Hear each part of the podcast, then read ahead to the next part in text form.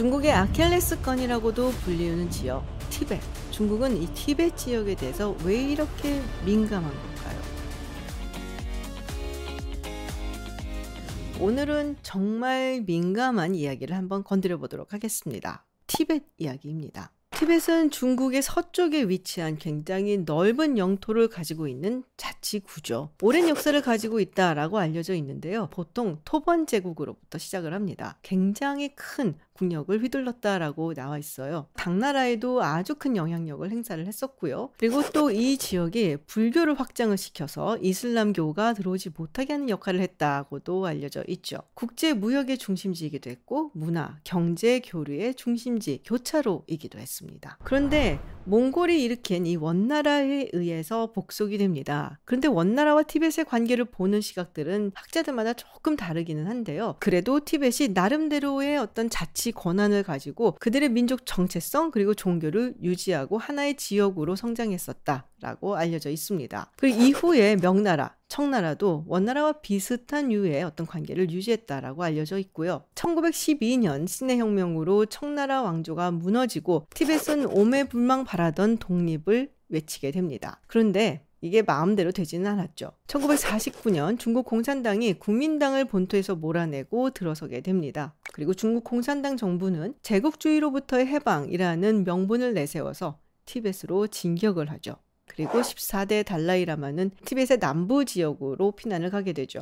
라싸로 진격한 인민해방군은 티벳의 정부 대표단을 앉혀놓고 티벳 평화해방을 위한 십칠 개조 협약에 서명을 하도록 합니다. 이 협정 내용에 따르면 티벳은 중국 정부에 속하게 되고 대신에 중국 정부는 티벳의 전통 정부 그리고 종교를 유지할 수 있도록 보장한다라고 약속을 했는데요. 이 약속은 지켜지지 않죠. 그럼 이런 일이 벌어지는 동안 국제사회는 뭘 하고 있었나? 국제사회는 한국전쟁 때문에 티벳을 볼 여력이 없었습니다. 당시 미국을 포함한 많은 국가들이 한국전쟁에 참전하고 있었고 그리고 그 당시 미국에게 주적은 소련이었죠. 사실 그래도 티벳과 연관이 있다고 볼 수 있는 국가라면은 영국이 있는데요. 영국은 이미 인도를 독립을 시켜놨기 때문에 이 지역에서의 어떤 큰 이해관계하고는 별로 상관이 없어진, 무관심해진 상태였습니다. 인도도 독립한 지 얼마 되지 않았기 때문에, 그리고 인도는 비동맹주의를 따르고 있었기 때문에 이 이슈에 대해서 그렇게 큰 관심을 둘 수가 없었죠. 심지어 유엔 총회 운영위원회에서도 티벳과 중국 그리고 인도의 평화를 위해서도 유엔에서 이것을 다루는 것은 적절치 못하다라는 이야기를 하기도 했습니다. 결국 달라이라마는 라싸로 귀환을 합니다. 아마도 여기서 중국과 전쟁을 치르게 된다면 너무 많은 티베트인들이 희생을 당하게 될 것이고, 그리고 중국 정부에서 어쨌든 자치권을 주겠다라고 얘기를 했고 또 종교도 유지할 수 있도록 하겠다라고 약속을 했으니까 그 말을 믿었던 것 같아요.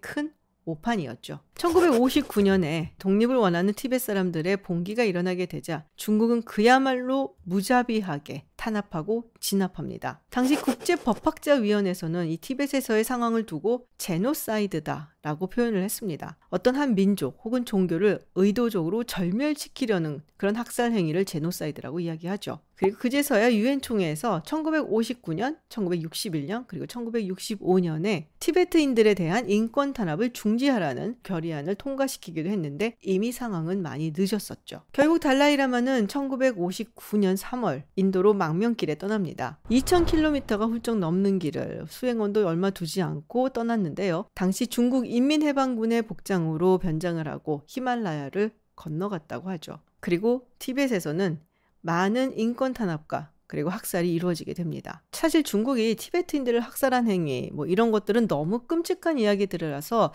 사실 이걸 어디까지 이야기를 할 수 있을까 싶기도 한데요. 먼저 이들의 가장 중요한 것, 종교를 말살하려고 했죠. 수천 개의 사찰을 파괴하고 그리고 불상을 훼손시키고 지금까지도 사실은 이 행동은 계속되고 있습니다. 양민을 학살은 물론이거니와 승려들도 학살하고 비구니들은 강간한 후에 살해를 하는 일이 허다했죠. 티벳 망명 정부에서는 지금까지 약 백이십만 명의 티베트인들이 학살되었다라고 주장을 하고 있습니다. 어느 정도로 확실한지는 우리가 잘 모르지만 어쨌든 굉장히 많은 수의 티베트인들이 학살당하고 그리고 지금까지도 희생이 되고 있다. 라는 것이 국제사회의 의견입니다. 특히 신장 지역과 마찬가지로 이 지역으로 한족들을 자꾸 이주를 시키고 있죠. 그래서 눈에 띄는 것이 하나 있는데요. 바로 이천육 년에 완공이 된 칭짱 철도입니다. 이천 킬로미터 가까이나 되는 이 철도로 인해서 중국 중부에서 티베트까지 굉장히 쉽게 갈 수 있게 됐는데요. 얼핏 보면 사실 티베트 쪽에 인프라를 건설해 준 것 같은 그런 인상이 들죠. 티베트에 갈 수 있는 길이 쉽게 열린 것은 맞는데요. 대영 제국이라든지 일본 제국주의에 의해서 철도가 놓여지고 그리고 이것이 식민지를 수탈하는 데 사용이 되었던 것은 잘 알고 있습니다. 그러니까 군사적으로도 또 정치적으로도 활용이 될 수 있는 게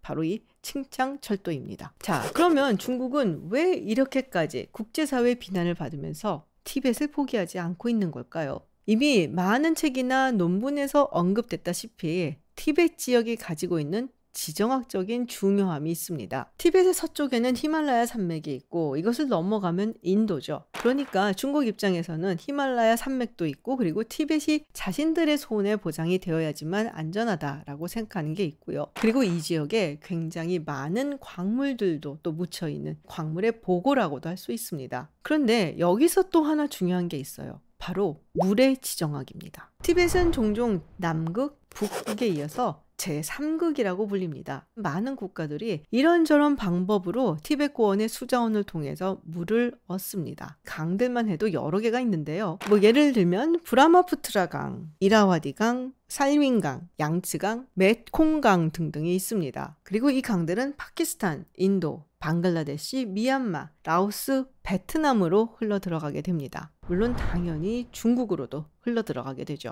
세계에서 가장 큰 수원이고요. 그리고 이 수원을 중국이 소유하고 있는 것이죠. 근데 여기서 한번 살펴봐야 되는 것이요. 바로 중국의 고질적인 물 부족 문제입니다. 여러분들 중국의 인구 분포를 보시면은 한 가지 흥미로운 사실을 발견하실 수가 있는데요. 중국의 지도를 놓고 오른쪽 위에서부터 왼쪽 아래쪽으로 쭉 대각선을 그리면 중국 인구의 구십사 퍼센트가 이 대각선 아래쪽에 살고 있고요. 위쪽에 살고 있는 인구는 육 퍼센트에 불과합니다. 그럼 왜 이렇게 불균형한 인구 밀집 현상이 일어나는가? 당연히 이 남쪽이 훨씬 살기가 좋기 때문이죠. 일단 동쪽은 평평한 지역이고요. 날씨도 훨씬 더 좋습니다. 서쪽은 타클라마칸 사막, 고비 사막이 있고 또 계절마다 기온차도 너무너무 심하죠. 그러니까 한마디로 이 서북 지역은 사람이 살기에 그렇게 쉽지 않은 지역이다라는 거죠. 근데 황호도 그렇고 양쯔강도 그렇고 종종 범람한다는 이야기가 있지 않았나? 그쪽은 범람을 하는데 이 위 쪽, 농업을 주요 산업으로 하고 있는 북쪽은 오히려 물이 모자라는 곳이죠. 그래서 이천삼 년부터 중국은 양쯔강에서 수자원을 끌어올려서 북쪽으로 보내는 그런 큰 프로젝트를 진행을 하고 있습니다. 우리가 옛날에 중국 철화에서 이 치수가 중요하다라고 해서 권우치수설화 한번 들어본 적이 분명히 있으실 텐데요. 그만큼 이 수자원이 중국에서는 불균형하게 분포가 되어 있다는 겁니다. 그리고 현대에 들어와서는 인구가 늘어나게 되고 산업이 발전하면서 점점 더 심각해지고 있다는 거죠. 중국은 이십일 세기 초반부터 미국과의 전략적 경쟁을 대비를 해서 식량 자급자족을 추진해 왔어요. 그래서 지하수 추출을 하고 남쪽으로부터 물을 끌어올려서 굉장히 건조한 이 북쪽 지역을 곡창지대로 만들었습니다. 이쪽에서 나오는 농작물만 해도 상당한 양인데요. 중국에서 소비 되고 있는 밀의 육십 퍼센트, 옥수수의 사십오 퍼센트, 면화의 삼십오 퍼센트, 그리고 땅콩의 육십사 퍼센트를 생산을 하고 있습니다. 이 지역의 밀 생산량은 약 팔천만 톤이라고 해요. 그래서 러시아의 생산량과 거의 맞먹는 수준이고요. 옥수수 같은 경우는 우크라이나가 전쟁 전에 생산하던 양의 약 세 배에 달한다고 합니다. 그뿐이 아니라 산업 발전에 있어서도 사실 물은 굉장히 중요하죠. 중국의 에너지원은 일단은 수력자원, 원자력, 그리고 석탄입니다. 근데 석탄을 채취하고 또 이걸 준비를 하는데 물이 들어가죠. 중국 전력 사용의 육십오 퍼센트가 산업용이다라는 걸 생각을 해본다면 만약에 물이 부족해서 중국 산업계에 영향을 미치게 된다면 중국으로서는 굉장히 난감한 일이 벌어지게 되죠. 그런데 말씀드렸다시피 문제는 중국의 수자원 부족이 점점 가속화되어 가고 있다는 겁니다. 일 인당 가용 물 공급량이 천 평방미터 아래가 된다면 물 기근 국가다 라고 이야기를 합니다. 그런데 이천이십 년 기준 북중국 평원 주변의 일 인당 가용 물 공급량은 이백오십삼 평방미터. 그러니까 중국은 굉장히 심각한 물기근에 시달리고 있다라고 할 수 있죠. 자, 이쯤 되니까 중국 입장에서는 티베트 고원의 수자원을 자신들의 것으로 소유해야 되는